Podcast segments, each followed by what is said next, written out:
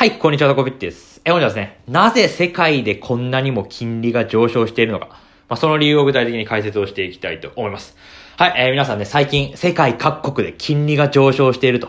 まあ、こんなね、ニュースがですね、まあ、話題になっているわけですよ。で、実際にデータ見てみても、まあ、オーストラリア、えーアメリカ、イギリス、日本と、今年に入って急にね、金利が上昇しているわけなんですね。まあ、オーストラリアなんかすごいですよね。まあ、年初はね、1%ぐらいの金利だったのに、まあ、最近2%近くなってますし、えーアメリカもね、年初は1%ぐらいだったんですけども、最近は1.5%ぐらいのね、金利になってるわけです。で、イギリスも日本も金利がじわじわと上昇してるんです。で、なんでね、こんなに金利が上がってんのって思うわけじゃないですか。で、なんで金利が上がってね、株に影響あんのって思うわけじゃないですか。で、その理由をね、日経新聞のね、この市場インフレ警戒、え米金利上昇で株安という記事にですね、非常にわかりやすく書いてあったんで、まあ、今日はね、この記事を参考にしつつですね、なぜね、今金利が上がってんのか、えそして金利が上がると株がどうなるのか、まあ、そんな話をね、していきたいと思いますんでね、まあ、興味ある方は最後まで聞いていただければと思うわけです。え、ということでね、えまずはじめにお話をしていきたいんですが、えまずはじめにね、ちょっと前提条件なんですけど、金利って何なのって話からね、まずしたいと思いますね。そもそもね、日経新聞とか、こうメディアがね、金利金利言ってますけど、この金利って何指してんのって、えお話からまずしますね。このところが分かってないと多分理解できないと思うわけです。で、まあ新聞とかメディアの言ってる金利って、10年もの国債の利回りのことを金利と言ってるわけなんですね。では、すなわちね、長期金利のところですよね。まあ、10年もの国債の利回りって、まあ、長期金利っていう意味ですから、この10年もの国債の利回りのことを、まあ、新聞とかメディアは金利と呼んでいるんだと。まあ、これをね、理解するところでですね、まあ、国債とか、えーそういったところの理解が始まるんじゃないかなとね、思うわけですよ。で、じゃあね、10年もの国債って何かと申しますと、償還期間が10年のね、国債のことをね、言うわけですね。で、償還期間っていうのは難しいこと言ってますけど、まあ、返済期間ですよ、要は。ね、国は国債を発行して借金をしているわけですから、えー国債を発行して、えー10年経ったら、まあ、お金返しますよって。まあ、そういう意味が、まあ、10年もの国債っていうね、まあ、意味になるんですね。まあ、非常にざっくりですけど。で、この10年もの国債の利回りのことを、新聞とかメディアは金利と、まあ、呼んでいるというところになるわけですね。まあ、長期金利とか、金利とかってね、まあ、基本的にはね、まあ、新聞でね、書いてあったらね、ああ、これ10年もの国債のね、利回りのこと言ってんだなっていうふうに思うと、まあ、いろいろね、世の中見えてくるんじゃないかなと思うわけですよ。え、だからね、え日本のね、金利が上がってるとか言ったらね、え日本の国が発行している10年もの国債の利回りを、まあ、金利と呼んでいると。ふうに理解するとね、非常にスッと入ってくると思いますね。えーアメリカのね、金利が上昇してるとか言ったら、アメリカのね、国債、あ、米国債の利回りのことを、あ、金利って言ってるんだなと。いうふうに理解してるとね、まあ、非常に話スムーズじゃないのかなと、理解しやすいんじゃないのかなと思うわけですよ。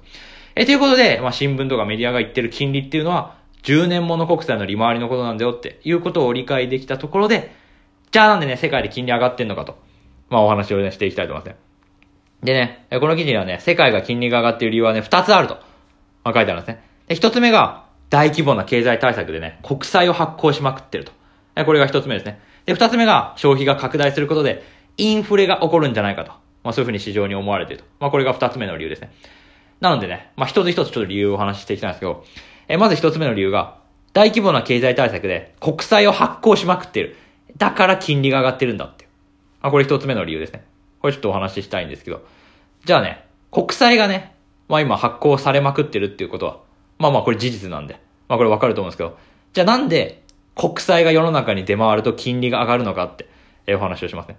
まあこれね結構簡単なお話なんですけど、まあ世の中にね、国債がたくさん出回ると、まあ要は国債の供給がね、えー多すぎちゃうわけですね。要は需給関係が悪化するわけです。国債がちょっと世の中に多すぎちゃうわけです。え、そうなると、まあ、いずれね、国債の買い手がね、まあ、つかなくなる時がね、来るわけですよね。あんま想像したくないですけど。そうすると、要は国債のね、人気がなくなるわけですよ。で、人気がなくなるとどうなるかっていうと、まあ、基本的に人気がないものって価格安くなるじゃないですか。っていうのが、まあ、今起きてるわけですね。国債の供給が多すぎて、国債の人気がなくなって、え国債の価格が下がってしまっているわけなんですね。これが、まあ、国債増発で需給悪化って。まあこういうね、フレーズで言われるわけですよ。要は国債増発で需給悪化っていうのは、え国債の供給が多すぎて、国債の人気がなくなってて、え価格が下がってますよって。まあこういうふうに理解できるわけですよ。で、国債の価格が下がっていると、利回りっていうのは上がるわけじゃないですか。まあ、国債の価格が下がると、利回りが上がるっていうのはまあ理解できると思うんですけど、だから要は、国債の価格が今下がってるんで、国債の利回りが上がっていると。まあこういうところになるわけですね。で、国債の利回りが上がってるってどういうことかっていうと、まあ金利が上がってると。まあね、えー結論付けられるわけなんですね。まあこれが一つ目の理由になるということなわけです。まあすごいね、しっくりくるんじゃないかなと思いますね。はい。で、二つ目の理由が、消費が拡大することでインフレが起こるんじゃないかと思われていると。まあ、これが二つ目の理由になりますね。で、これもね、まあ、どういうことかとね、お話ししますと、なんでね、消費が拡大するとね、まあ、インフレになって、それで金利が上がるのかっていう話なわけです。で、これからね、消費が拡大するっていうのは多分わかると思うわけですよ。まあ、これからワクチンもね、え普及してしまうしね。で、ワクチンがね、普及してきたらね、こうみんなね、旅行とか行きたいわけじゃないですか。ね、飛行機乗ってね、もう旅行行きたいっていう、こうみんなね、欲望のね、え塊なわけですからね。だからみんなね、めっちゃね、これから消費するだろうって思ってるわけですよ。まあこれはね、わかると思います。で、消費が拡大するとね、まあ物価はね、まあどんどんどん上がってるわけですね。え、みんなね、サービス、物をですね、どんどん買いたくなるわけですから、え、それに乗じてね、物価も上がってる、え、いくっていうね、え、ところなわけですよ。で、ここまで理解できると思うわけです。で、物価がね、上がるとどうなるかっていうと、企業も個人も、どんどんこれから物価上がっていくんだから、こう値段が上がる前に、早めに物買っておこうっていう、え、こういう心理になるわけじゃないですか。え、だってね、え、これから価格が上がる、え、物やサービスの値段が上がるって分かってんだったら、早めにね、物買っておきたいじゃないですか。え、旅行もね、これからどんどんどんどんね、旅行の代金がね、値上がりするって分かってるんだったら、先に旅行したいじゃないですか。っていうんで、早めに物買っておこうってね、企業もね、人間もね、あ、みんなそういう心理になるわけですよ。で、そういう風になってくるとですね、企業はですね、まあ、ガンガン物とか、サービスとか売り、売りたいわけなんで、で、実際売り上げも伸びるわけなんで、もっとお金借りようってなるわけですよ。もっとお金を借りて投資してもっと儲けようってなるわけですよ。え、その後お金の需要がね、どんどんどんどんね、増えていくわけですね。え、そうなってくると銀行も高い金利でも、まあ、お金をですね、まあ、貸せるようになるわけなので、まあ、金利はどんどんどんどん上がっていくっていうところになるわけですね。で、こういう風に感じで、まあ、物価が上がっていくと、まあ、どんどんどんどんね、金利が上がっていくというところになるわけですね。っていう理由で、まあ、二つ目で消費が拡大してインフレが期待されることで、まあ、金利が上がっていると。まあ、そういうね、お話になるわけですね。まあ、これも理解しやすいんじゃないのかなと思うわけです。っていうね、二つの理由から、まあ、今ね、金利が上がってるんじゃないかっていうことが、まあ、この記事に書いてあったんですね。はい。っていうことで、今、世界のね、金利がね、上がっていると。まあ、そういうお話になるわけですね。で、最後、世界で金利が上がると、まあ、株がどうなのかなって、えー、申しますと、えー、株よりもね、まあ、国債の利回りの方がね、まあ、高くなっちゃうわけですね。なんかどっかのね、データで見ましたけど、S&P500 の、まあ、だいたい利回り、配当、まあ、1.5%ぐらいだとね、なんかどっかに書いてありましたね。えそうするとアメリカの国債の利回りって今1.5%ぐらいですから。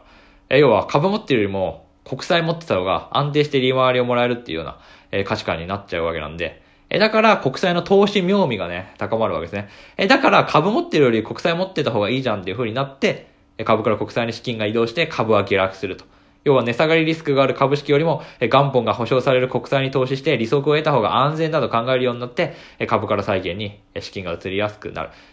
だから、株価は下がりやすいんじゃないのかっていうこと。まあ今言われていると、まあそんなお話でございますと。えいうことなわけですね。え、ということでね、読んですね。なんでね、今世界で金利が上がってるのかと、そして、え、なんでね、金利が上がってると、まあ株価がね、まあ下がると、えそういうふうに言われてるのかと、まあそんなお話をね、え、ざっくりと、えお話ししてまいりました。え、ということでね、本日は以上になります。面白かった方はチャンネル登録、いいねなど、ぜひぜひよろしくお願いします。ということでご清聴ありがとうございます。